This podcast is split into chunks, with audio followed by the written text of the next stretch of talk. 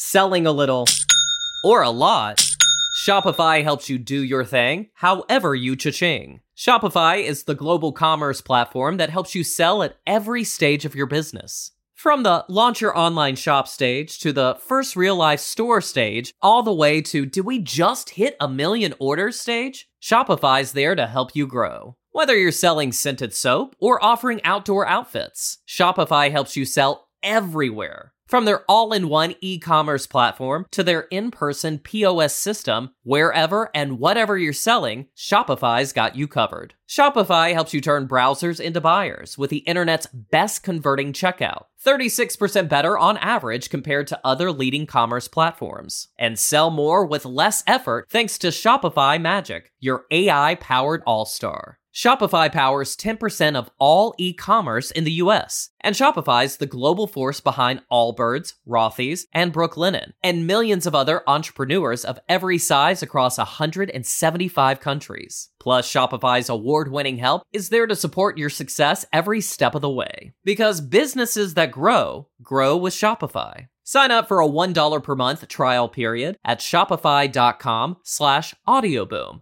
all lowercase. Go to shopify.com slash audioboom now to grow your business no matter what stage you're in. Shopify.com slash audioboom.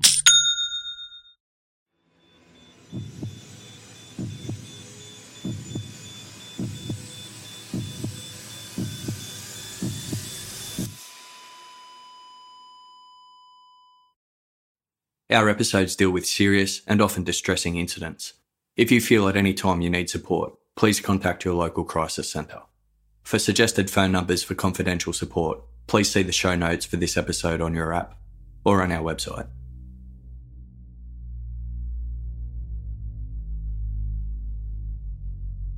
The Murchison is a large bioregion in the state of Western Australia that's known for its agricultural and mining prospects. Spanning across 281,000 square kilometres, the region is home to many small, sparsely populated towns, but consists mostly of rugged outback and arid bushland. During the Western Australian gold rush of the late 1800s, many people flocked to the area in the hopes of securing a fortune, which resulted in the construction of several towns that were later abandoned when the short lived gold rush ended. Afterwards, there was little work available except for agricultural workers, sheep shearers, camel and horse breakers, blacksmiths, and boundary riders who were employed to maintain the outer edges of sheep and cattle stations. By the turn of the 20th century, rabbits from the country's eastern states had made their way across the desert and into Western Australia's agricultural areas.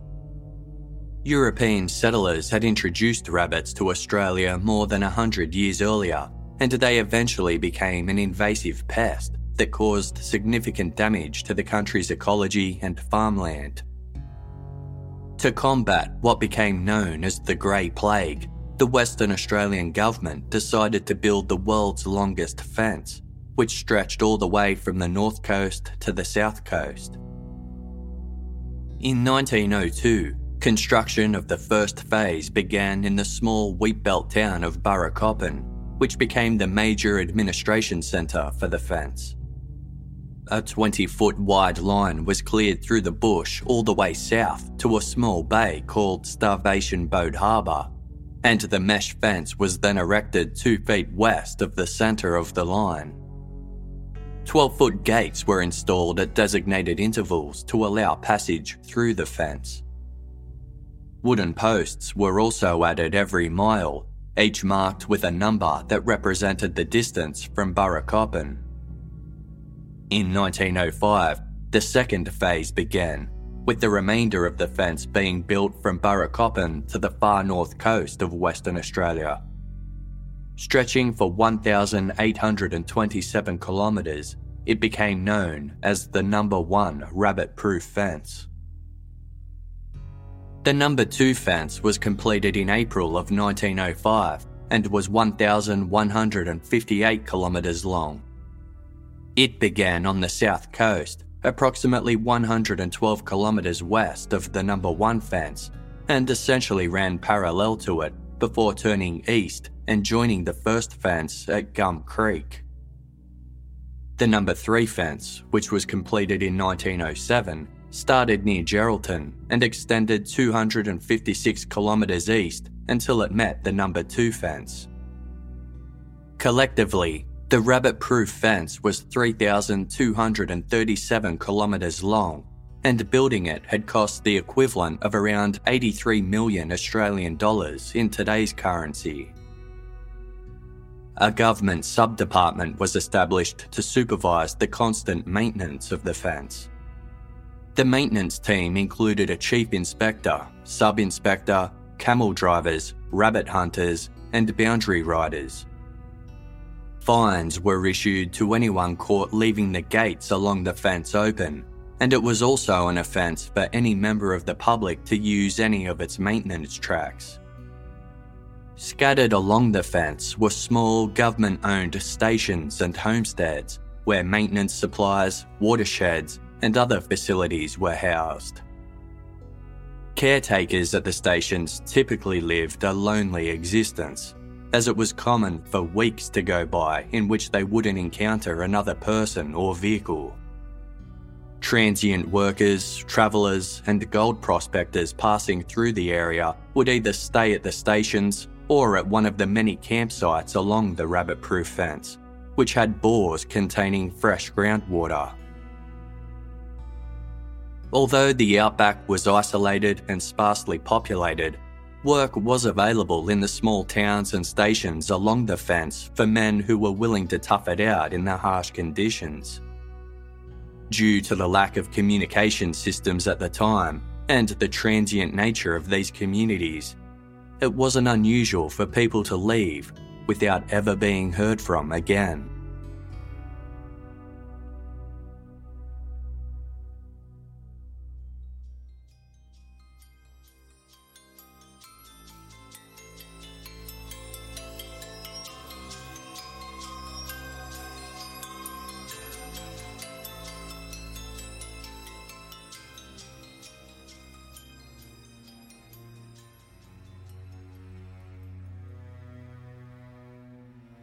Leslie George Brown was born in 1903 in the New Zealand city of Gisborne.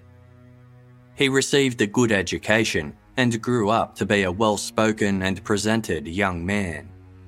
Standing at 5 foot 8 inches tall, Leslie had a medium build, curly brown hair, and blue eyes. In December 1926, he married a woman named Minnie, and the couple went on to have two children a daughter named Faye, and a son named Desmond. The marriage was an unhappy one, and after a few years, Leslie and Minnie separated. Minnie returned her wedding ring to Leslie, who continued to wear it on the pinky finger of his right hand. It was agreed that Minnie would support herself while Leslie provided for the children, but this arrangement proved difficult given that he was unemployed and virtually broke. Left with few other options, Leslie boarded his children with the Salvation Army at the beginning of 1930. He'd heard rumours that there were jobs available in Western Australia's outback for any able bodied man who was willing to work, and decided to explore this opportunity. Eager for a fresh start, he applied for a passport in the false name of Louis John Carron, which he intended to go by from then on, and set sail for Western Australia with a stopover in Adelaide.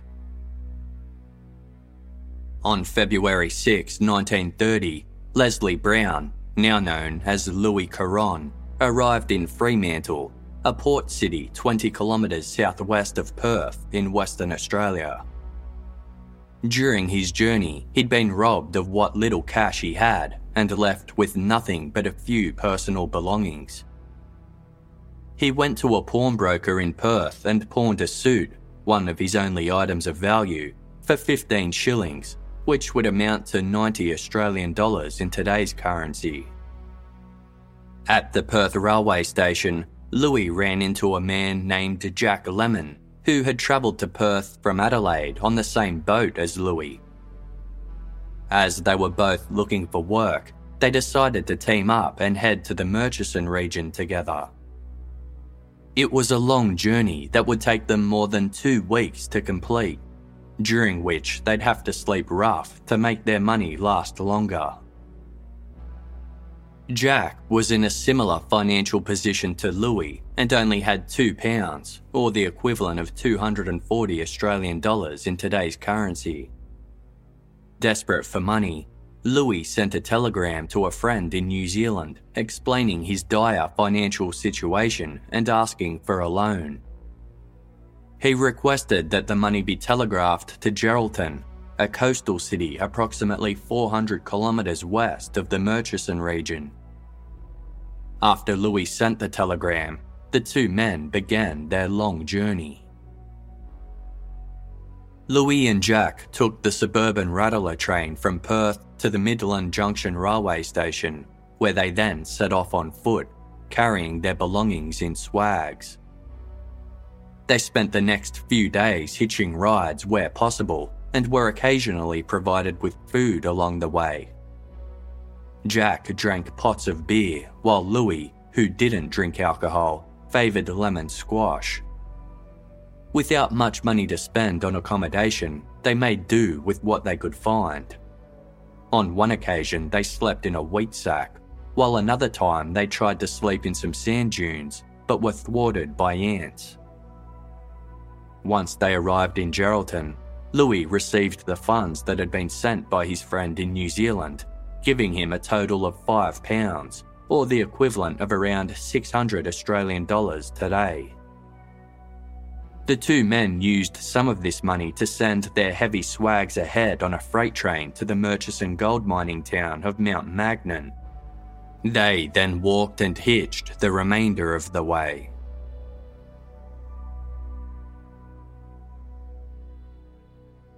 Mount Magnet was located near the 206 mile gate of the number one rabbit proof fence. When Louis and Jack arrived in town, they gathered their belongings and began visiting the local stations looking for work. Within a few days, Jack secured a short term job working as a station hand at Nowbarra Station, while Louis found work at Wydgee Station. The two had forged a strong friendship during their time on the road, and while in their new jobs, they began writing to one another fortnightly. Louis was an avid letter writer and also wrote regularly to his family and friends back home in New Zealand. By mid 1930, the Murchison area was feeling the impact of the Depression, and many station hands lost their jobs, including Louis. He wasn't overly concerned, as he was confident it wouldn't take him long to find another job.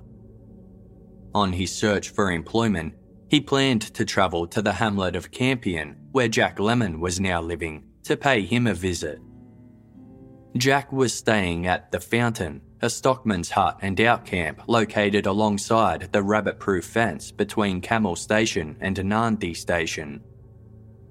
It was a remote area characterised by desert sands, mulga scrub, and acacia trees, and it mostly had winding bush tracks instead of paved roads. The closest towns were Paynesville, a one stop former gold mining town 120 kilometres to the north, and Youanmi, another former mining town 65 kilometres northeast via bush tracks. Jack Lemon was thrilled when he heard that Louis was heading his way. He mentioned the news to Snowy Rowles, a 27 year old self employed dogger and fox trapper who had been coming and going from the fountain campsite. Snowy asked Jack whether Louis might be interested in working with him as his offsider. This idea pleased Jack, as he liked Snowy and was happy that Louis would be able to stay in the area. Snowy had been working throughout the Murchison since 1928 and had earned a reputation as a skilled bushman and respected jack of all trades. He had a charming disposition and was known for his keen sense of humour, composed temperament, and willingness to oblige. Louis arrived at the Fountain campsite on May 17, 1930, and he, Jack, and Snowy stayed up chatting well into the evening. Louis was in good spirits, and at one point he mentioned that he had recently made several purchases, including a pair of high quality hair clippers. He'd also sent two of his watches to Perth for repairs and had paid to buy his suit back from the pawnbroker, though he still needed to collect it. He also flashed his final Wydgee Station paycheck for £25, which was the equivalent of around 3,000 Australian dollars in today's currency. The money amounted to approximately five weeks' pay, and Louis aimed to live off it for the next two months. This seemed possible as he didn't drink or have a car to maintain. He agreed to work as Snowy's offsider until something more permanent arose, and the two decided to see what job opportunities were available in the remote town of Wiluna. The following day, the men loaded up Snowy's 1926 Dodge utility truck and took turns posing for photos in front of the vehicle. Louis told Jack he'd return in around five weeks. Then he and Snowy headed off towards Wiluna. Five weeks passed, but Jack didn't see or hear from Louis again.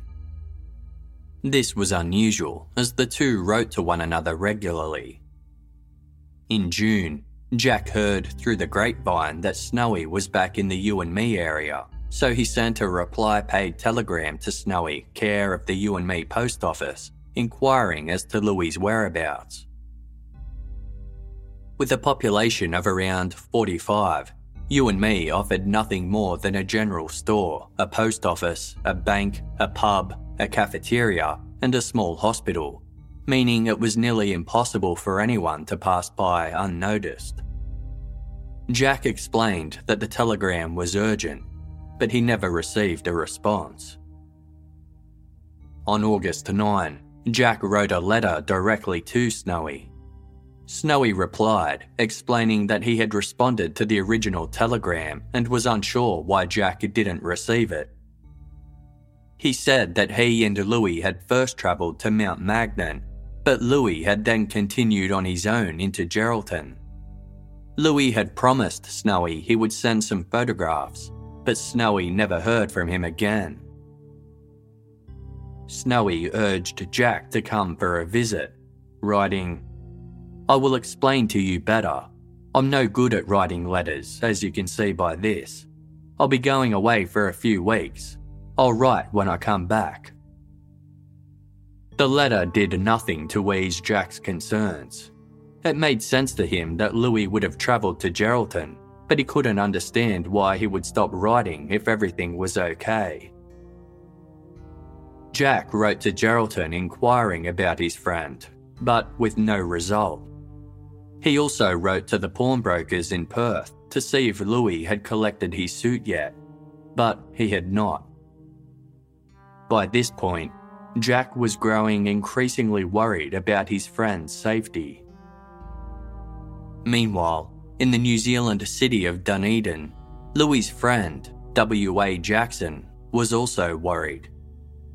He hadn't heard from Louis since May, which was suspicious given how prolific he was at letter writing. Jackson wrote directly to the Mount Magnet police, who got his letter on December 31, 1930. Due to the transient nature of many workers in the area and to the limited means of communication available, the police were accustomed to receiving many such inquiries every year. As most of the people in question turned up in due course, no further action was taken to find Louis. Almost a month later, on January 21, 1931, Jack spoke with Constable Walter Hearn of the Mount Magnet Police. He reported that his friend Louis Carron hadn't written to him since leaving the Fountain Out camp in May of 1930. Constable Hearn recalled the letter he'd received a few weeks earlier from W.A. Jackson of Dunedin, who was also inquiring about Louis. The constable was due to take annual leave, but decided to postpone his departure so that he could get to the bottom of the matter. On February 17, 1931, Constable Hearn was joined by Constable Christopher MacArthur, who was a veteran bushman, and the two set out to make inquiries. They travelled 320 kilometres north of Mount Magnet to Wiluna, the location where Louis and Snowy had initially told Jack they were heading to look for work.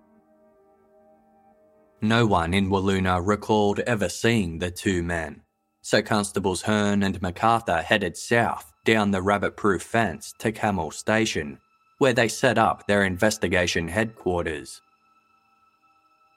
The police soon learned that on May 20, 1930, two days after leaving the Fountain Out camp, Snowy Rowles had driven through Paynesville and stopped at the town pub, which was owned by Ted and Laura Moses. He asked Laura if she could cash a cheque for £25, but Laura didn't have enough money to do so. She advised Snowy to speak to her husband, Ted, who indicated they would have enough cash later that day. At around six o'clock in the evening, Snowy returned to the pub and told Ted he also needed petrol and supplies. He agreed it could wait until morning and decided to spend the night in one of the pub's rooms. The following morning, Snowy loaded his Dodge with petrol, groceries, a pair of boots, a gold panning dish, and a few other small items. To pay for his haul, he handed over a cheque for £25 that was made out in the name of Louis Carron. When Ted asked who Louis was, Snowy replied, He's my mate. We're camped out in the bush and he's looking after the fox traps. He's probably thirsty by now. I'd better get some beer for him. After placing the beer in the car, Ted accepted the cheque and gave Snowy his change in the form of a £17 cheque and some small cash. Snowy gave the Dodge some maintenance and told Ted that he was heading to Wiluna. He then drove out of Paynesville, but instead of heading north to Wiluna, he turned south towards Youanmi. Constable Hearn interviewed Jimmy and Charlotte Jones, who owned the general store in Youanmi.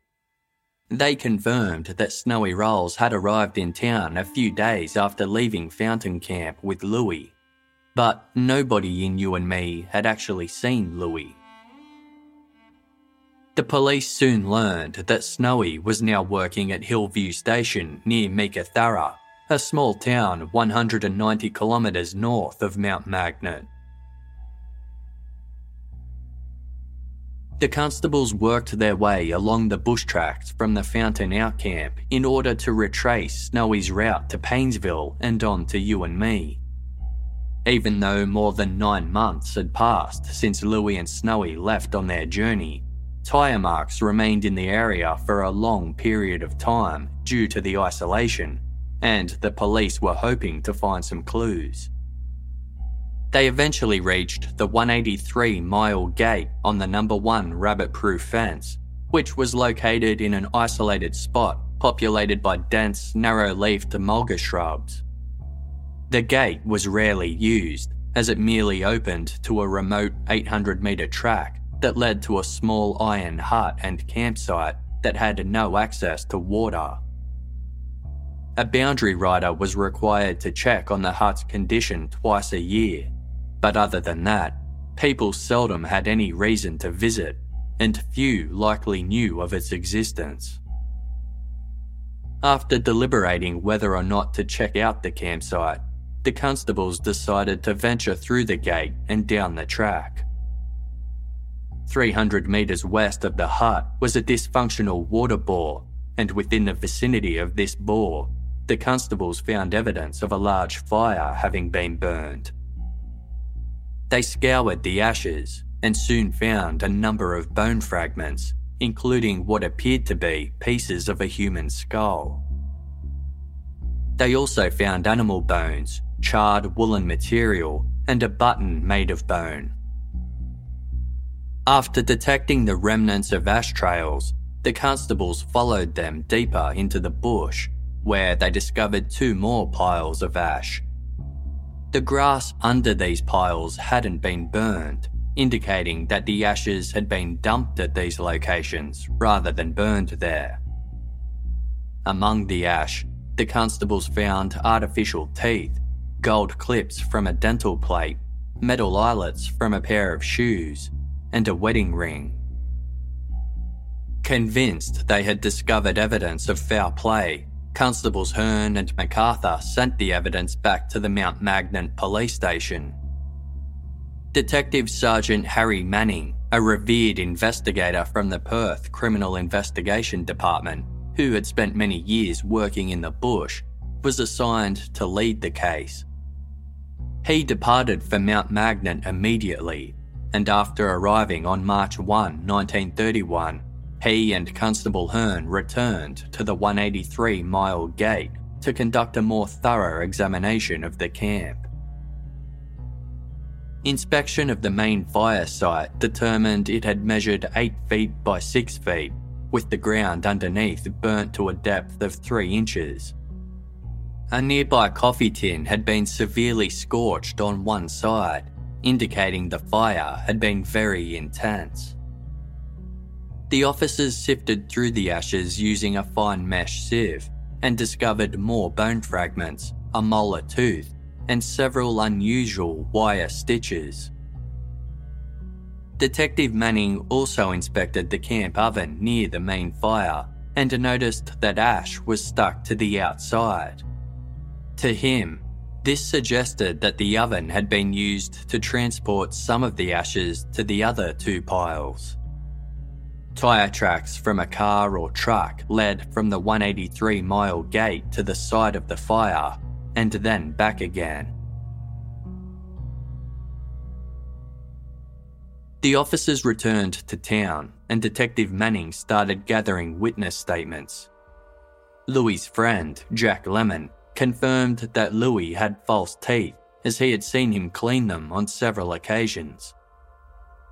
Detective Manning began inquiring with dentists and orthodontists throughout Western Australia and New Zealand.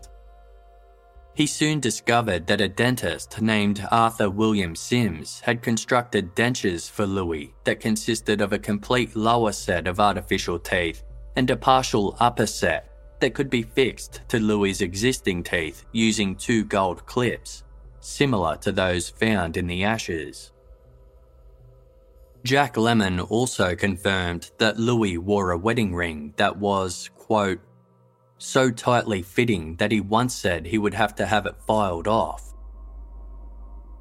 Detective Manning tracked down Louis's ex wife, Minnie Brown, in New Zealand, who said her former husband's wedding ring had been bought from a jeweller named A.T. Long. Mr. Long examined the ring found in the ashes and determined that its unique markings and parent number confirmed it had been made in New Zealand. He also recognised a visible discoloration in a join on the ring, which had been made by one of his inexperienced employees during the resizing process. Mr. Long recalled that it had been resized at Louis Carron's request, confirming it to be his wedding ring. Detective Manning learned that prior to Louis's disappearance, he had sent two of his watches for repairs to a jeweller in Perth named Levinson and Sons on April 11, 1930. One was an open-faced Omega pocket watch and the other was a wristwatch. Detective Manning contacted Levinson and Sons, who had recorded details of the repair in their register. After the watches were repaired, they were returned on April 29 in a cardboard box. The box had been constructed using wire stitches similar to those found in the ashes of the fire. The manufacturer of the box that contained Louis's repaired watches recognised the stitches as they had a slight defect that matched a flaw in one of his machines.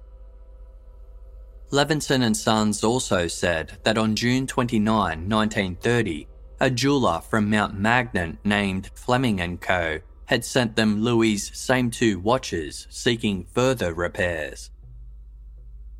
Detective Manning spoke to the owner of Fleming & Co., who confirmed that the person who had brought the watches to him for repair was Snowy Rowles, Louis' travel companion when he was last seen leaving the Fountain Out camp on May 18, 1930. Detective Manning followed the trail that Snowy and Louis had initially set out on. As later stated by author Arthur Upfield, he covered hundreds of kilometres, filling books with notes about various places, distances, dates, and names. Eventually, he had the name of every working man who was in the district at the time of Louis' disappearance. Word had it that Snowy Rowles was currently employed on Hillview Station. Those who knew him described him as a man of excellent character and a fine bushman. Detective Manning learnt that Snowy had purchased his 1926 Dodge utility truck from a man named James Ryan, who had since left the district. According to locals, James Ryan had left Bernardi Station with a man named George Lloyd in early December of 1929, and neither of the men had been seen for almost 18 months. James Ryan was a former sailor aged in his early 50s. Known as a tough man, he was 5 feet 8 inches tall, heavily tattooed, and spoke with a thick Cockney accent. He'd arrived in the Murchison area around 1920. Rumours spread that he had deserted the Royal Navy to work in Kalgoorlie's gold mines. For years, James had mostly been based at the former gold rush sites of Paynes Find and Mount Magnet, where he was known for being a conscientious worker and an excellent singer. He was also known to drink a lot and had been arrested a number of times for drunkenness as well as thrown out of all three pubs in Mount Magnet on various occasions. In mid 1929, James travelled to Perth to purchase a 1926 Dodge touring car that had been converted into a light utility truck. He drove it north to Narndee Station to begin his next work assignment. He was hired by the station manager Herman Bogle to build a fence along the eastern edge of the station. James set up camp at the newly constructed Chally Bore, a campsite and water access site that contained little other than a water tank, a shed, and yards. His first task was to clear a long strip of land through the mulga scrub, known as a skyline, and then erect the fence down the centre. It would take approximately four months of solid work, which meant James was scheduled to finish the job just before Christmas of 1929. This was perfectly timed, as James intended to spend the festive season in Perth with a female friend. He hired an offsider named Doug Bell to assist him, whom he ultimately sacked a few months later. In September 1929, 30 year old George Lloyd had arrived in the Murchison area after a long and arduous drive from his hometown of Adelaide, South Australia. This was an epic journey at the time, as there were no constructed roads, and all travellers had to take their own supplies and fuel. George was a tall, fit young man with fair hair who was married with two children. A motor mechanic by trade, he had headed to the Western Australian outback after struggling to find work in Adelaide and was prepared to tackle any kind of job. He soon accepted a position as James Ryan's new offsider, and to celebrate, James started on a drinking bender. George abstained as he didn't drink alcohol. Snowy Rowles had also been working at Narndee Station around the same time, but he resigned in early December 1929. He'd heard that James Ryan had sacked his previous offsider Doug Bell and was looking for a replacement. Snowy, unaware that the position had already been filled, set off to take on the job. On December 6, he drove out to Camel Station looking for James, only to be told he had passed through two weeks earlier on his way to Perth to stock up on supplies. Knowing that James was a heavy drinker, Snowy predicted he wouldn't have yet made it past the pub at the wheatbelt town of Burracoppin and headed there in search of him. Driving his old Hupmobile, Snowy only made it as far as the 100 mile post on the rabbit proof fence before his vehicle broke down. He decided to walk to a rain shed located at the 96 mile point and wait for James or another traveller to pass through. When Snowy arrived at the shed, he found a noisy party in full swing. Those in attendance included an acquaintance by the name of George Ritchie, who was in charge of Camel Station and responsible for keeping the buildings and equipment in working order. James Ryan and George Lloyd were also there. Like James, George Ritchie was a big drinker, and his wild, drunken behaviour had put him under the Dog Act, which meant he was banned from all the pubs in the region. It turned out that the trio had been travelling along the rabbit proof fence, making their way through a stash of booze they'd purchased. George Lloyd was the only sober one. Snowy was disappointed that James Ryan had already found a new offsider, but was grateful for the company and for a lift back to Camel Station. He helped James and George Ritchie finish their booze, and the four camped at the rain shed overnight. The next morning of December 7, 1929, both James Ryan and George Ritchie were too hungover to drive. So George Lloyd drove James in his Dodge, and Snowy drove George Ritchie in George's truck. Late in the afternoon, the convoy rolled into Camel Station, where they all camped the night. The following day, Snowy, James, and George Lloyd loaded up the Dodge and headed to James's camp at Charlie Bore. During the evening, James entertained the men by singing, while George Lloyd played along on his brand new accordion.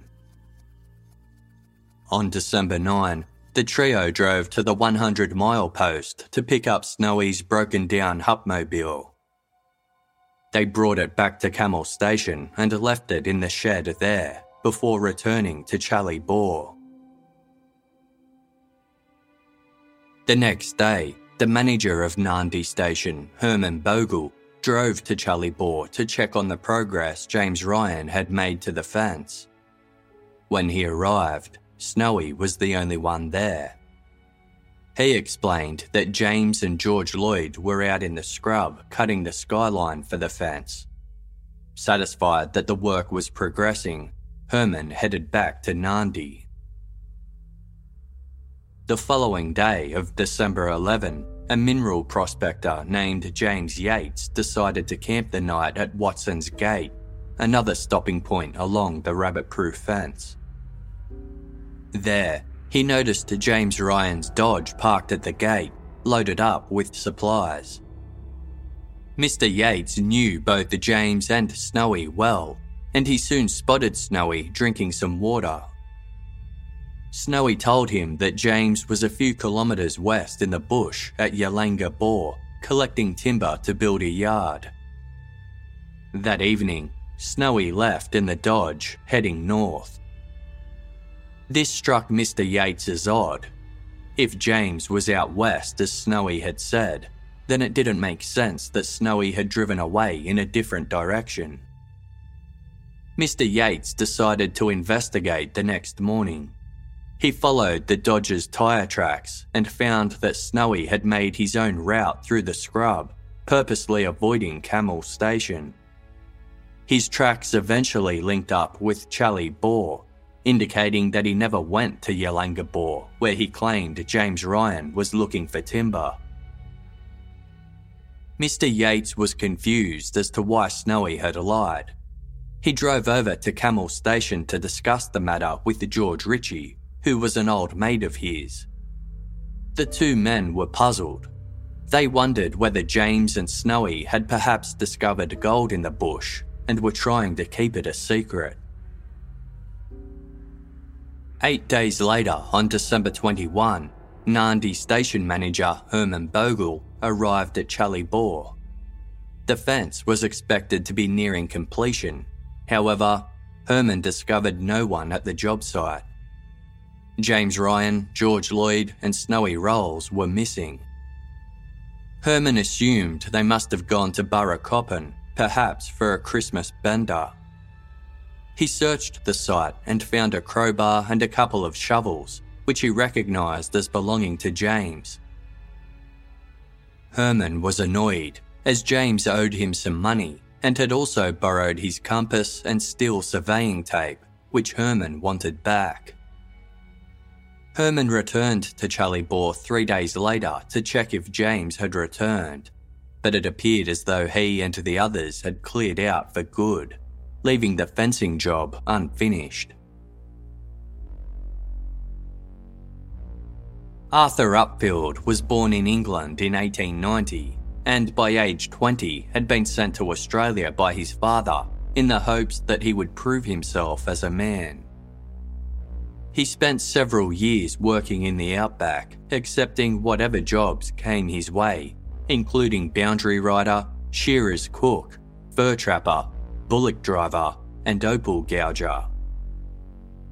Arthur was a keen writer who spent his spare time penning manuscripts.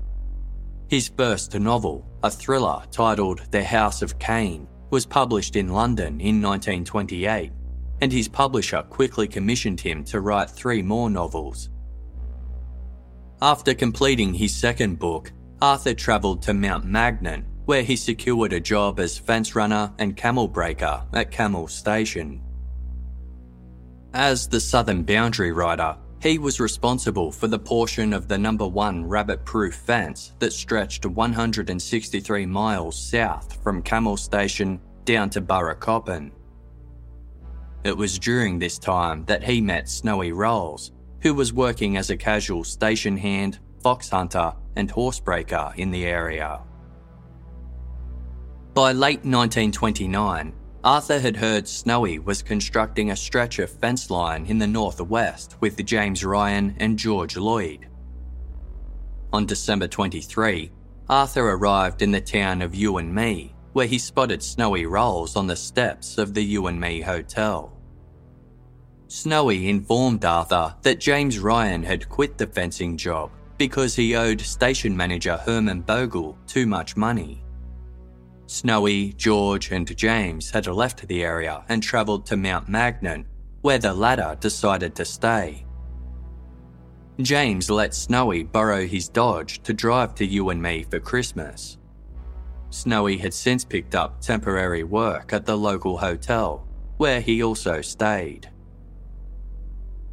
After crossing paths with Arthur Upfield, Snowy ran into Arthur's mate and boundary rider counterpart, Lance Madison. He told Lance that James had sold him the Dodge for £75, or the equivalent of about 9,000 Australian dollars in today's currency.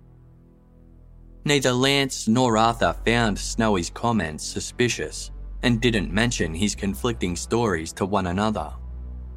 They both knew he was in the market for a new vehicle given his Hupmobile had died and that he had family in Perth who had sent him money in the past.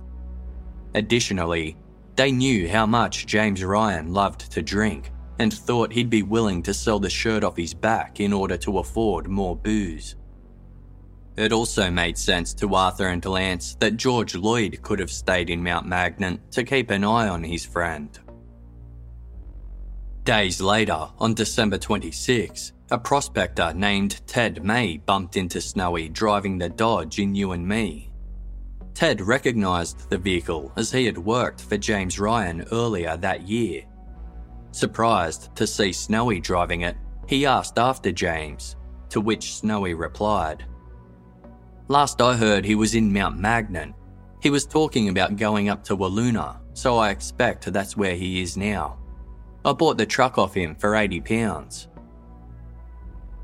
Snowy continued working at the Youanmi Hotel until February 10, 1930, after which he returned to the rabbit proof fence where he worked as a freelance fox hunter and dog trapper. He mostly stayed in the Youanmi Dromedary Hills area, but occasionally ventured further afield. One day he bumped into James Ryan's former offsider, Doug Bell, who asked whether James was in town. Snowy said the last time he had seen James was in Narndee, and he believed he was heading to Burracoppin from there. He told Doug that James had owed him £30, which he didn't have, so Snowy had struck up a deal to clear the debt, paying James £40 in exchange for the Dodge. In April 1930, Snowy made his way to the Fountain Camp, which was where he met Louis Carron.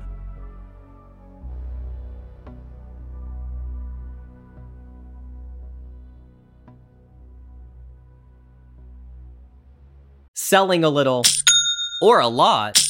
Shopify helps you do your thing, however you cha-ching. Shopify is the global commerce platform that helps you sell at every stage of your business. From the launch your online shop stage to the first real life store stage, all the way to did we just hit a million orders stage? Shopify's there to help you grow. Whether you're selling scented soap or offering outdoor outfits, Shopify helps you sell everywhere from their all in one e commerce platform to their in person POS system, wherever and whatever you're selling, Shopify's got you covered. Shopify helps you turn browsers into buyers with the internet's best converting checkout. 36% better on average compared to other leading commerce platforms. And sell more with less effort thanks to Shopify Magic, your AI powered all star. Shopify powers 10% of all e-commerce in the US, and Shopify's the global force behind Allbirds, Rothy's, and Brooklinen, and millions of other entrepreneurs of every size across 175 countries. Plus, Shopify's award-winning help is there to support your success every step of the way. Because businesses that grow, grow with Shopify. Sign up for a $1 per month trial period at shopify.com slash audioboom, all lowercase.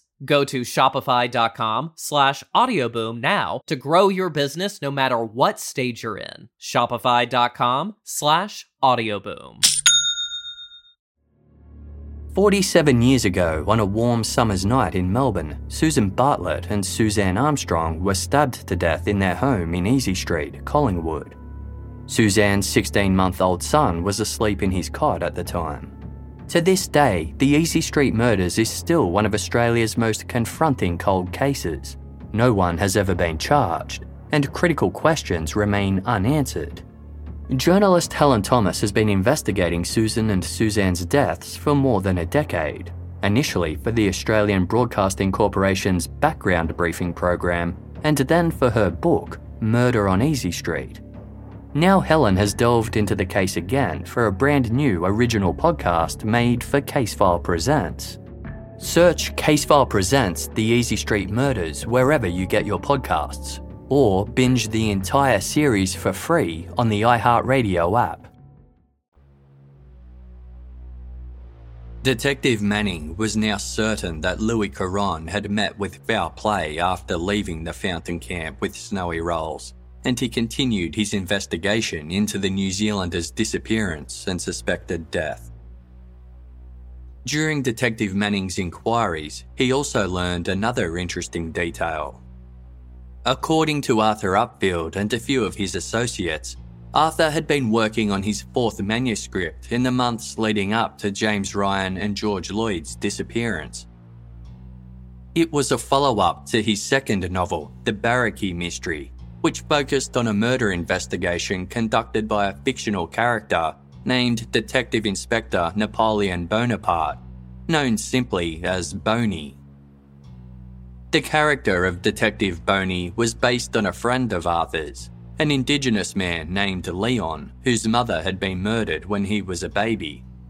Consequently, Leon had been raised on a Queensland mission and was later employed as a tracker with the Queensland Police. The Barrakee mystery experienced moderate success, and Arthur Upfield planned to write more novels in the Detective Boney series. By mid 1929, he started brainstorming ideas for his next book. As Arthur understood it, a murder mystery required three key plot points the discovery of a corpse, followed by a detective beginning their investigation, and then finally, the killer being identified and arrested. Wanting to be original, Arthur questioned whether the first plot point was even necessary to his story. Without a victim's body, Detective Boney would have to prove a murder had been committed, along with how and by whom, resulting in a unique take on an otherwise predictable narrative. While the idea was very attractive to Arthur, he quickly realised the practical difficulties. The biggest problem was how the killer could dispose of a body so thoroughly as to leave no trace. Most real life murderers had failed to do so, despite all their ingenuity. Arthur contemplated the use of a crematorium or bath of corrosive acid, but ruled them out as they weren't resources that the average person in his fictionalised, though realistic, Australian outback story would have access to. One night in the winter of 1929, Arthur was playing cards with the George Ritchie at Camel Station Homestead when he asked George for a good way of completely destroying a human body without leaving any trace. George suggested the killer lure the victim into the bush, shoot him, and then burn the body, clothes and all. After a few days, the killer could return to the bush with a sieve and sift through the ashes to find any metal parts and remaining bone fragments. The metal objects could be thrown down a well, while the bones could be crushed to dust using a dolly pot, a manual device used to crush rock specimens when panning for gold and other minerals. The killer could then shoot and burn a couple of kangaroos on top of the same ash pile as a disguise. Arthur marvelled at the simplicity of his friend's method, but viewed it as too perfect. If there was no evidence of a corpse, Arthur questioned how Detective Boney could prove to a judge or jury that a murder had even been committed. The police and courts would require some identifiable remains before they could charge a suspect with murder.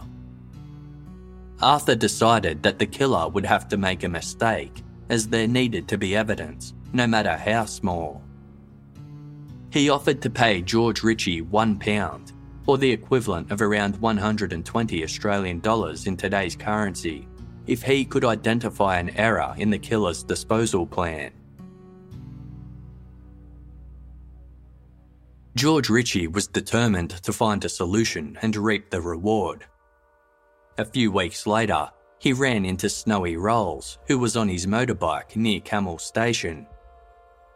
George was carrying a rifle, and without providing any context, he asked, Hey Snow, if I was to shoot you stone dead, drag your body over to that dead scrub, burn it thoroughly, then come back tomorrow with a sieve and go through the ashes for the bones and the metal objects on your clothes.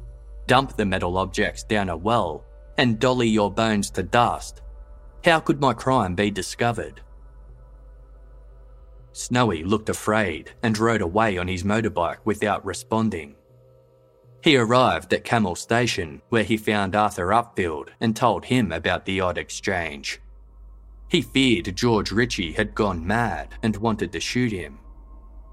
Amused, Arthur explained his new Detective Boney project and the offer he had made to George to come up with a flaw in his otherwise perfect murder scenario. Arthur openly discussed his conundrum to others, and it became a talking point during a small party held at Camel Station in October 1929. Everyone in attendance, including Snowy, tried to come up with a solution. Despite their best efforts, they were unable to find fault in George Ritchie's idea. Arthur started to give up. Then, one morning, while he was preoccupied with his camels, he had an epiphany. His fictional killer would not be aware that his victim had a small silver plate in his head that was used to repair a war wound. When the killer shot the victim in the head, Arthur decided the little silver plate would be sent flying to be eventually found by Detective Boney. Boney would then be able to deduce that the missing victim was dead. Arthur also fine tuned the disposal of any remaining metal fragments with the body, so that instead of throwing them down a disused well, his fictional killer would dissolve them in nitric acid, small jars of which were available at the stations in the area. The plot was finally complete. Arthur began writing the manuscript, which he titled The Sands of Windee. To Detective Manning, it didn't appear to be a coincidence that Louis Carron had been disposed of in the same manner described in Arthur's upcoming novel.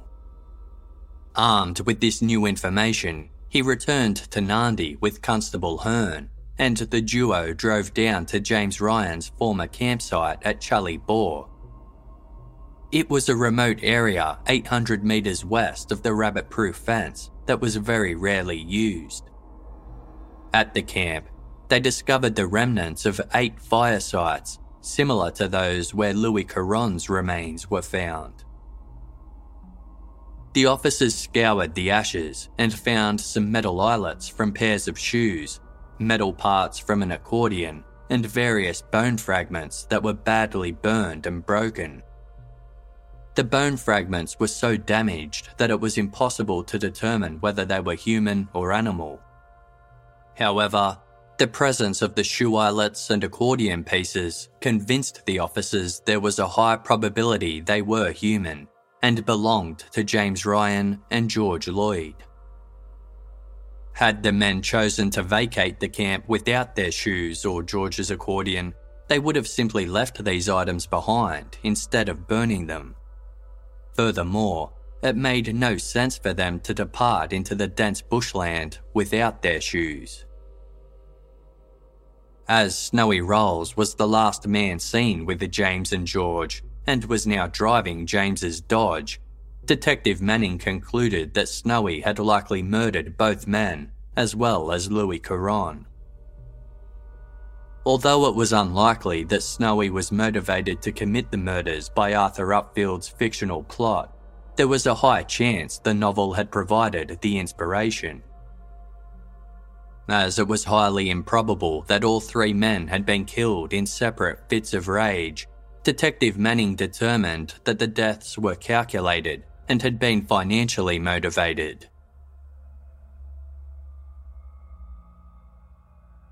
In early March 1931, Detective Manning and Constable Hearn travelled with Constable Thomas Penn from the Meekatharra Police to Hillview Station looking for Snowy Rowles. After learning he was stationed at an outcamp several miles from the Hillview homestead, the officers dressed undercover in worn bushman's clothing and made their way to the camp. When they arrived, Snowy wasn't at his hut, so they kept a discreet presence.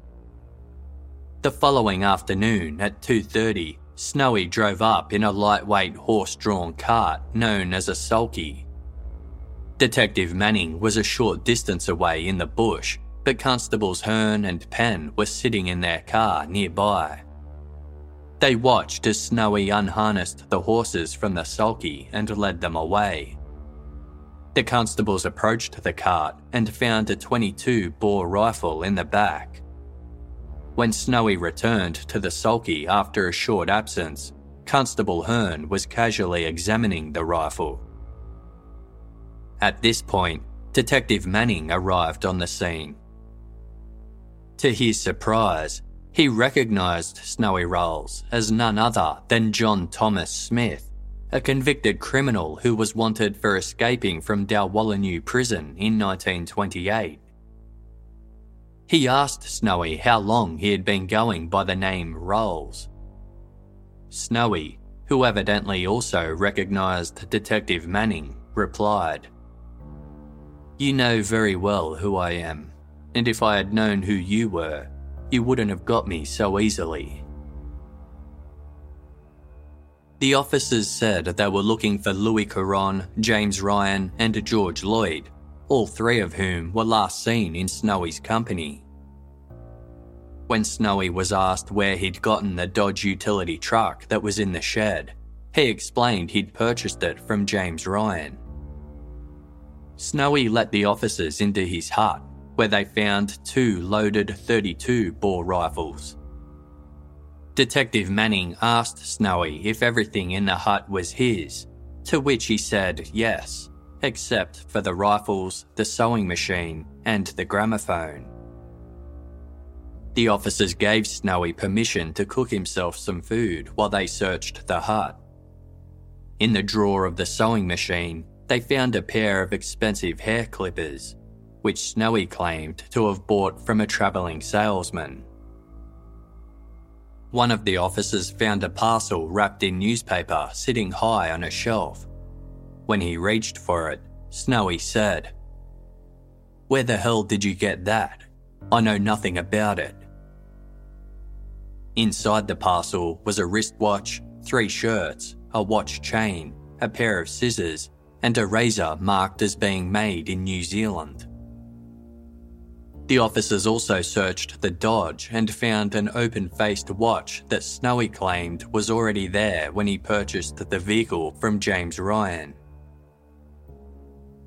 As there was an outstanding warrant for Snowy's arrest from the Dalwallinu jailbreak, he was informed that he would be returned to custody. After finishing his meal, he asked for permission to change into a blue serge suit. Detective Manning pointed out that this was unnecessary given the long, dusty ride ahead, but eventually agreed.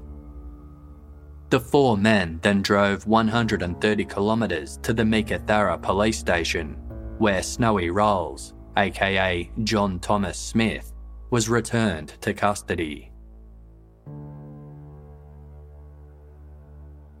John Thomas Smith was born in Western Australia on August 8, 1905, to parents Ernest and Catherine. He was one of seven children, and the family lived in a rented house in the suburb of North Perth. As a child, John had white blonde hair, which earned him the lifelong nickname of Snowy. Although intelligent, he was a lazy student and prone to petty theft. By the age of 11, he was already known to the police and had appeared in children's court three times. Snowy left school at age 14 and worked sporadically as an unskilled labourer. He was almost always broke and continued to get in trouble with the law. By the time he was 20 years old, Snowy had accumulated a string of fines, predominantly for theft and unlawful possession. He acquired a motorcycle, and whenever it needed a new seat, he simply stole one from someone else's bike and installed it on his own. In April 1926, Snowy robbed two employees from the WA Boot Manufacturing Company as they returned from the National Bank, carrying a briefcase full of cash for the weekly paychecks. The briefcase contained £333, which would amount to approximately 40,000 Australian dollars in today's currency. Snowy was arrested, found guilty of the crime, and sentenced to two and a half years' imprisonment with hard labour. He was released less than two years later on February 2, 1928, at the age of 22. Five months later, he broke into a cooperative store in the small wheatbelt town of Nungarin and stole some food, a suitcase, and clothing.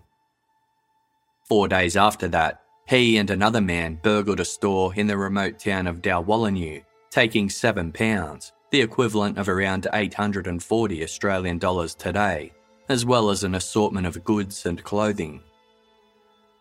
The police found a can of petrol and gelignite left behind at the scene, it appeared as though the culprits had intended to blow up the shop's safe, but abandoned their plan at the last minute. Snowy and his accomplice, Thomas Wilson, were found hiding in the bush and were placed under arrest. They were taken to Dalwallinu, where they were charged and held in the wooden lockup behind the police station. On July 23, Detective Manning was dispatched from Perth to appear at their committal hearing before the district magistrate, during which both men were committed to stand trial in Perth. The following day of July 24, Detective Manning returned to Perth to organise secure transport for the two thieves. That evening, an officer entered Snowy and Wilson's cell to deliver their dinner, but the men knocked the tray into the officer's face and bolted out of the open cell door. They fled into the darkness as police, brandishing rifles, pursued them. Wilson was hit and injured by one of the officer's bullets, so he surrendered, while Snowy escaped into the night. The next day, the only trace that police could find of him was a report of a stolen horse. The search eventually wound down, but the warrant for Snowy's arrest remained active. Snowy soon found himself a motorcycle and made his way to the Murchison district, where he adopted the name Stanley Rowles while continuing to go by his nickname of Snowy. With Snowy now held in the Meekatharra lockup on account of his outstanding arrest warrant, Detective Manning questioned him about the trip he took with Louis Carron. Snowy claimed that after leaving the Fountain campsite, the two men spent the night camping at Windimurra. The following day, Snowy went to Paynesville to cash Louis' check and pick up supplies before spending the night at the Paynesville Hotel. On the third day, he returned to Windimurra, where he and Louis began work shooting kangaroos. On day four, the two men travelled to Mount Magnet where they parted company. That night, Snowy slept by the roadside and then continued on to Youanmi the following day. Detective Manning then questioned him about his time spent with James Ryan and George Lloyd. Snowy claimed that after leaving Narndee Station in early December, the trio travelled to Charlie Bore Camp, where they stayed for several nights. On their third day there, James and George made a day trip to Narndee, and when they returned, all three men started to cut the skyline for the fence. On day four, James was having trouble with the tyres on his Dodge, so Snowy rode his motorcycle to Narndee to retrieve the puncture repair kit. The next day, he fixed the puncture, and a man named Herman Bogle paid a visit to Charlie Bore. James was working on the fence about two kilometres down the track at the time and didn't see Herman, which he was relieved about, as he owed Herman quite a bit of money.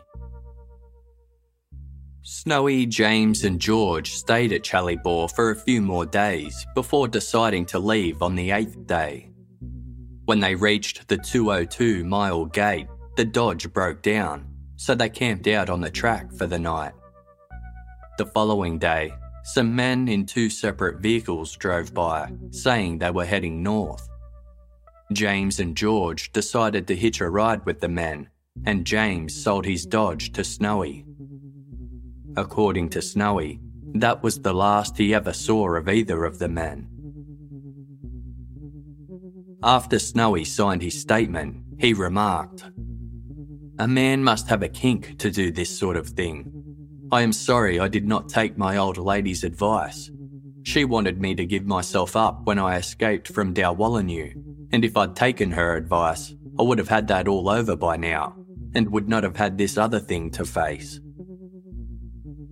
Manning asked what other thing he was referring to, as Snowy was only being held on his outstanding arrest warrant and hadn't yet been charged with anything else. Snowy replied, Oh, the less said about that, the better.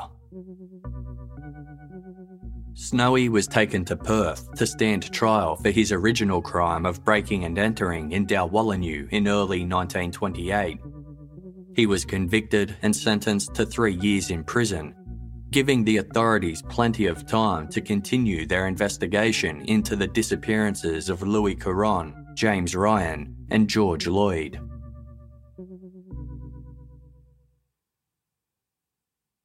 Two eminent pathologists studied the bone fragments that were discovered in the remains of the fire at the 183 mile gate. They confirmed that the non artificial teeth were human, with one proving to be a molar tooth.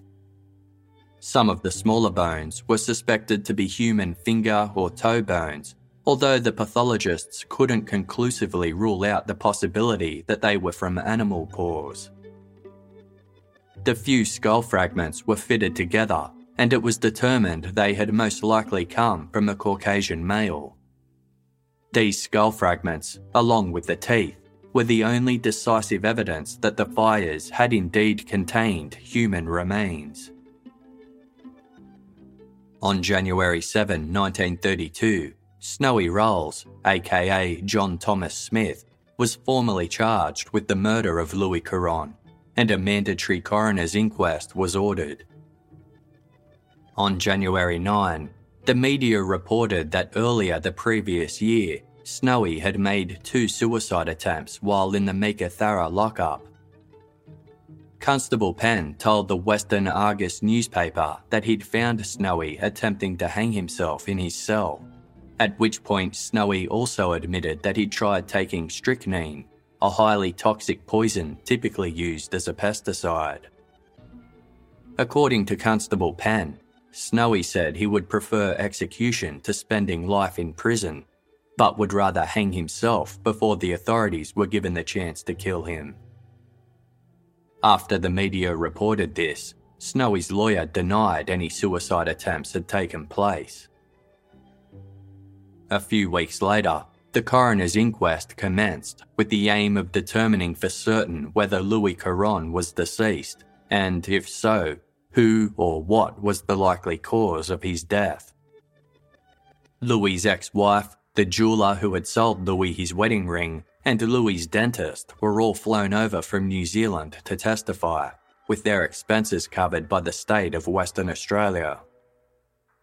Several other witnesses also gave evidence, including Detective Manning, Arthur Upfield, Louis' friend Jack Lemon, Narndee station manager Herman Bogle, and publican Ted Moses. The inquest concluded on February 13, 1932, with Magistrate Edward Butler finding that Louis Carron was indeed dead, and while there was no evidence of the cause of death, Snowy Rowles was responsible. Prison officers escorted Snowy to Fremantle Jail to await trial. On March 10, 1932, Snowy's trial commenced before a jury of 12 men, with Justice Percy Draper presiding. At the time, it was the most sensational murder trial in Western Australia's history, and public interest in the case was enormous. Many people were strongly against Snowy, though a majority of Murchison locals who knew him personally wanted to believe that he was innocent. Not only did they find him to be enthusiastic, warm, and hard-working, but they also knew how easily men could disappear in the bush. Sometimes years would pass before a missing person's remains were found, while other times, nothing was recovered at all.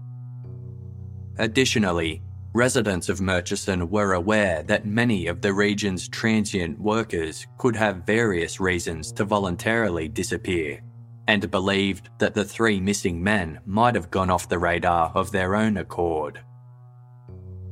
However, the fact that all three had disappeared around the same time, with two of them giving their belongings to Snowy, made it impossible for Murchison locals to disassociate one disappearance from the others. As the trial progressed, Constable Hearn detailed his discovery of the fire pit at the 183 mile gate and the items he found amongst the ashes, while Detective Manning clearly described the course of the investigation. Pathologists testified as to their findings, in particular that the skull fragments and molar tooth were definitely human. The jeweller and dentist who had travelled from New Zealand also provided evidence confirming that the wedding ring, dentures, and molar tooth belonged to Louis Carron. When it was Arthur Upfield's turn to testify, the prosecution alleged that although he was in no way an accessory to the crime, he had inadvertently provided Snowy with a way to destroy the bodies of his victims. Arthur detailed how the fictional disposal method came about for his book and confirmed that Snowy Rowles was fully aware of these details. Crown Prosecutor Clifford Gibson called Snowy's original police statement a tissue of lies. He called witnesses to the stand who were able to rebut Snowy's version of events around the time of Louis Carron's disappearance. Snowy was eventually called to the stand by his defence counsel, Fred Curran. He impressed the court with his unhesitating responses and clear, well modulated voice, as he essentially repeated the original statement he had provided to Detective Manning. In concluding the defence case, Curran asked Snowy if he knew anything of Louis Carron's present whereabouts, to which Snowy replied, no. Curran then asked his client if he had done anything to bring about Louis's death. Again, Snowy said no. Under cross examination, Prosecutor Gibson asked Snowy why Louis would send him a letter from Geraldton, as Snowy had claimed, yet not make any contact with his close friends Jack Lemon or W.A. Jackson in New Zealand, whom he wrote to regularly. Snowy responded that he didn't have to account for that. At the conclusion of the trial on March 19, Justice Draper summed up the case for the jury noting that the discussion between Arthur Upfield and Snowy Rowles about how to destroy a human body without leaving any trace was a curious thing. While he agreed that the evidence indicated the method of disposal had been used in Louis Carron's case, he told the jury, quote, Whether Rowles did it is a matter for you to decide. In relation to the wedding ring and artificial teeth found in the fire, Justice Draper observed, quote, It would be a strange coincidence, seeing that Carron possessed things identical to all these articles, if those found in the fire did not belong to him.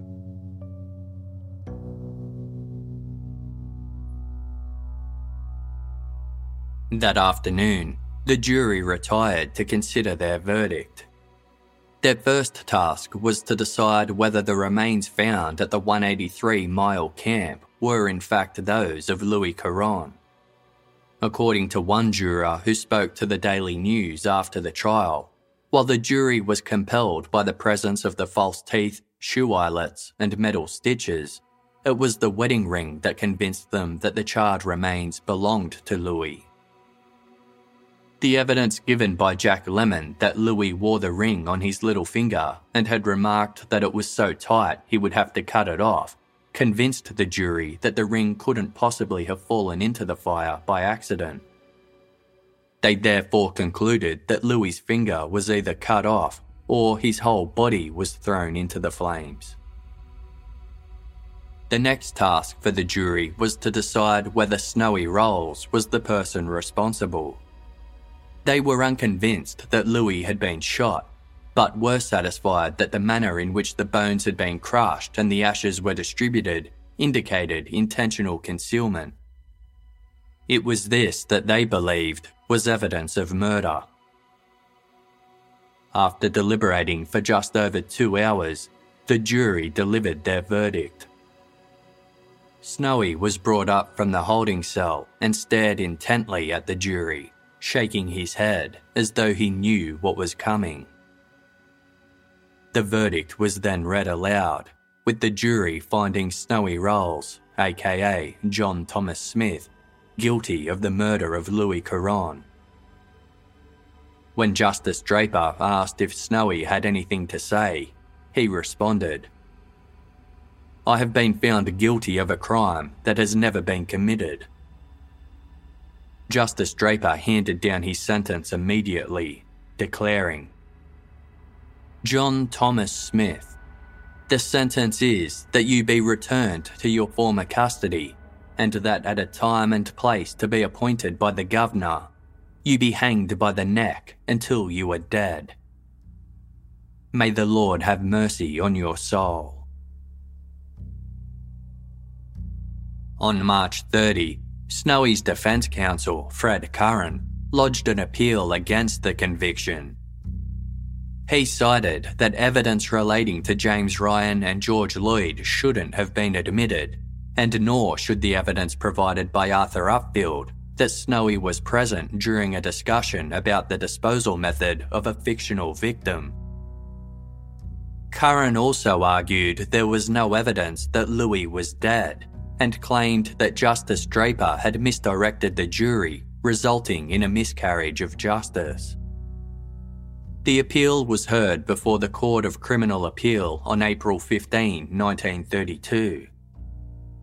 Two weeks later, it was unanimously dismissed, with the appellate judges disagreeing with Curran's arguments and pointing out it was Snowy's own legal counsel who initially raised the association with the James Ryan and George Lloyd during the trial.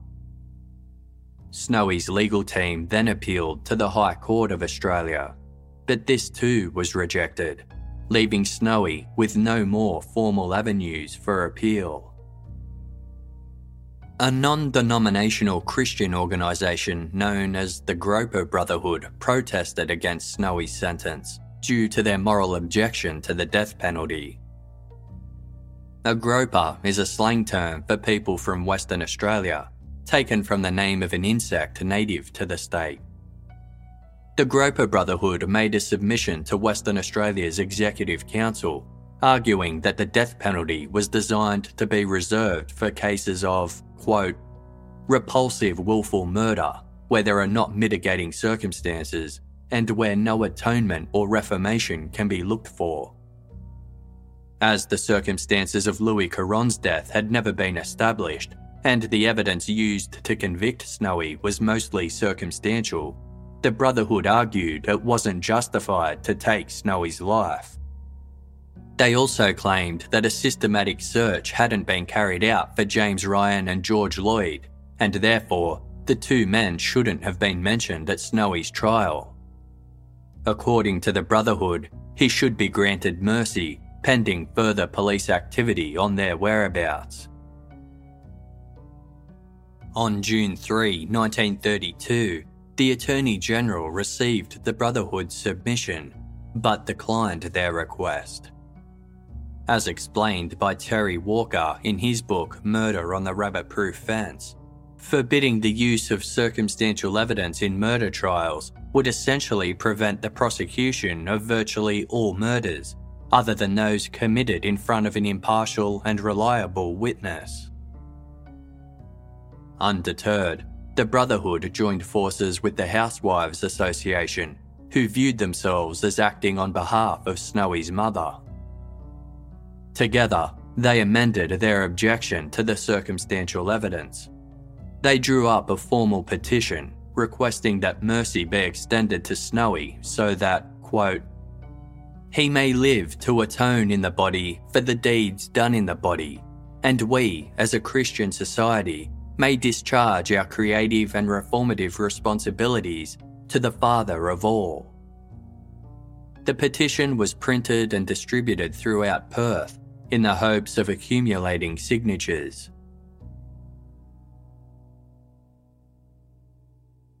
On June 4, 1932, Snowy's lawyer Fred Curran held a press conference in which he announced that Snowy had confessed to what really happened to Louis Carron. Snowy had prepared a statement that read Carron and I were together. It is true that we camped at the old Windimurra homestead. The police said we didn't camp there, but we did. We were getting short of stores, and Carron asked me to slip into Paynesville and cash his check. He didn't sign it. We hadn't any pens and ink. Carron said to me, You can sign it. And I did. When I got back, I found Carron dead. He had apparently eaten by mistake one of our poisoned butter pats, which we had for poisoning foxes. The body was in terrible condition, the crows had been at it. I was in a rotten position. I had just come back from cashing Carron's check. I had a record and was an escaped prisoner. My first impulse was to go and tell the police, but I knew they would take me and put me in prison. So I decided to do away with the body and say nothing about it. The alleged confession seemed to sway many Perth residents, and the petition against Snowy's execution gained 50,000 signatures. However, it was a different story in the outback, where people became even more convinced of Snowy's guilt. To them, this version of events seemed utterly impossible, especially considering the Windimurra homestead where Snowy claimed Louis had died was 80 kilometres from the camp where his remains were then burned. The petition was submitted to the Attorney General on June 7, 1932, with the Executive Council declining to reprieve Snowy, citing that the law must take its course. The following day, a letter from the Groper Brotherhood appeared in the Daily News announcing the organisation felt it had discharged its spiritual obligation and was relieved of any further responsibility. Snowy's execution was scheduled for June 13, 1932. Five days prior, his mother and sister visited him at Fremantle Prison, where they described him as being wasted away to a shadow with sunken eyes. Snowy told his mother that he would rather the death sentence over a life in prison.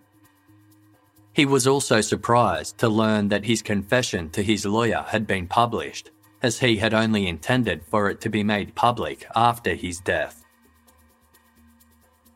On June 9, the family of George Lloyd sent a telegram from Adelaide making a final plea for Snowy to tell the truth about what happened to their loved one.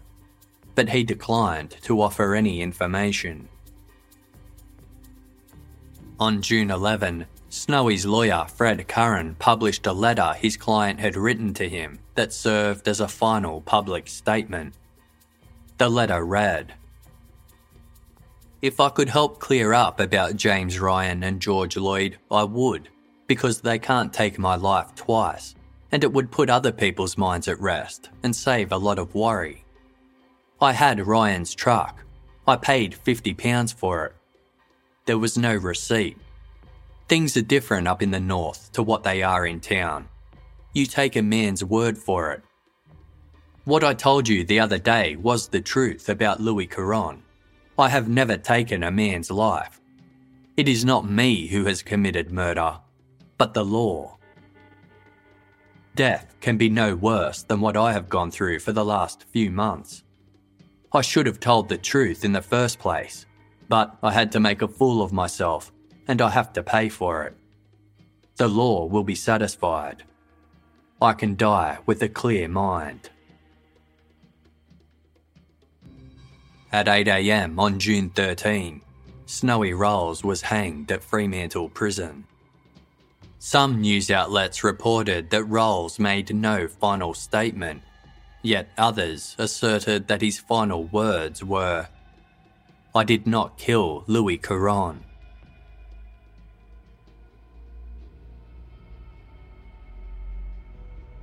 Snowy's mother inherited her son's small estate, which included the Dodge truck. She attempted to sell it to a motor wrecker, but the police refused to release the vehicle into her possession, arguing that it technically still belonged to the estate of James Ryan. Given that James never married or had children, he had no known heirs, and the Dodge was eventually auctioned off by the government. The proceeds were placed in a trust in case any of James' heirs ever came forward to claim the money, but none ever did.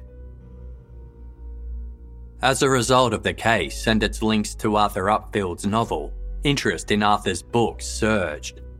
During Snowy's trial, his first three books were serialised in Western Australian newspapers, further adding to their popularity. Consequently, Arthur moved to Perth's eastern suburbs and started writing full time. In late 1932, he relocated to a small town in Victoria and began writing articles for the Herald newspaper, before once again travelling the countryside. In 1934, Arthur penned his recollection of the Snowy Rowles saga for a book titled The Murchison Murders. Arthur Upfield was essentially Australia's first crime fiction writer. Over the course of his career, he wrote and published 36 novels, the majority of which were part of the Detective Boney series. In 1954, Arthur was the first non American author to be awarded full membership into the Mystery Writers Guild of America, and in 1957, he was nominated for the Edgar Allan Poe Award for Best Mystery Novel published in the United States. At the age of 73, Arthur Upfield died of a heart attack in his home in Bowral, New South Wales. His deep love of the Australian outback lasted throughout his lifetime, with Arthur commenting in his later years, quote, In me was born a passionate love for the Australian bush which will burn until the end. A love stronger than love of family, so strong that even now it threatens to claim me. Capital punishment was abolished in Western Australia in 1984 with Snowy Rowles being the sixth last person ever executed in the state. Although James Ryan and George Lloyd were eventually declared legally dead, no one was ever charged for their murders, and none of their remains were ever formally identified. However, many were convinced that they both suffered the same fate as Louis Carron. Detective Manning stated, as a result of my inquiries, I don't think there is any doubt that both Ryan and Lloyd were murdered at Charlie Bore, and then their bodies cut up and burned on the different fires. Over the years, the rabbit proof fence proved ineffective, with rabbits and other animals managing to make their way through gaps or via open gates, which travellers often failed to close. By the late 1940s, the grand ideal of one great vermin thwarting coast to coast fence had started to fade. This feeling of defeat, coupled with the fact that many Aussie men were called away from the outback to go to war, meant it became difficult to keep the fence in good repair. As the century progressed, the Western Australian government abandoned stretches of the number one rabbit proof fence, from Gum Creek Junction to the north coast, and from the south coast to the 76 mile post north of Burracoppin. The remaining portion became important for repelling wild dogs and emus, and therefore continues to be maintained.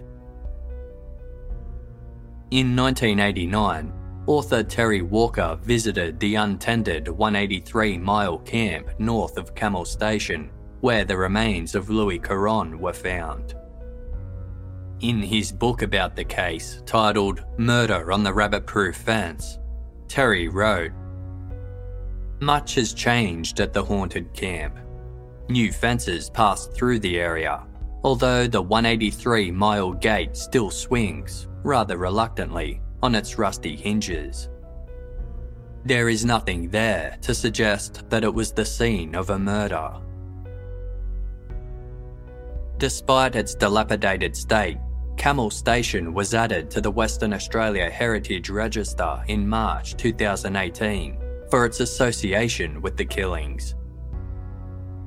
In an article for the West Australian newspaper, Heritage Minister David Templeman said the heritage listing quote, encapsulates the fascinating story of the Murchison murders and the hard and isolated life of boundary riders on the rabbit proof fence.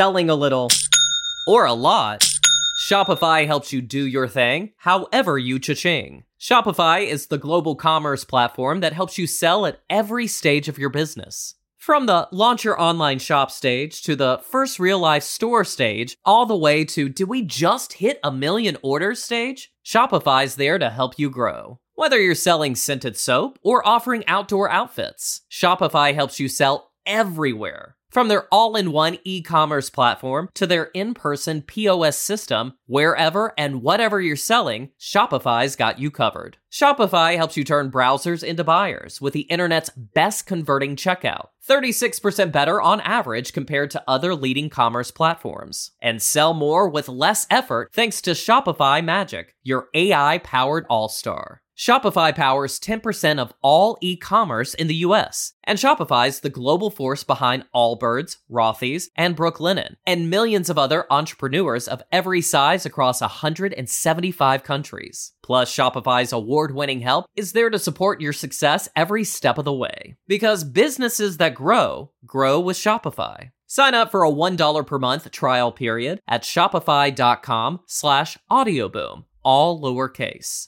Go to shopify.com slash audioboom now to grow your business no matter what stage you're in. Shopify.com slash audioboom.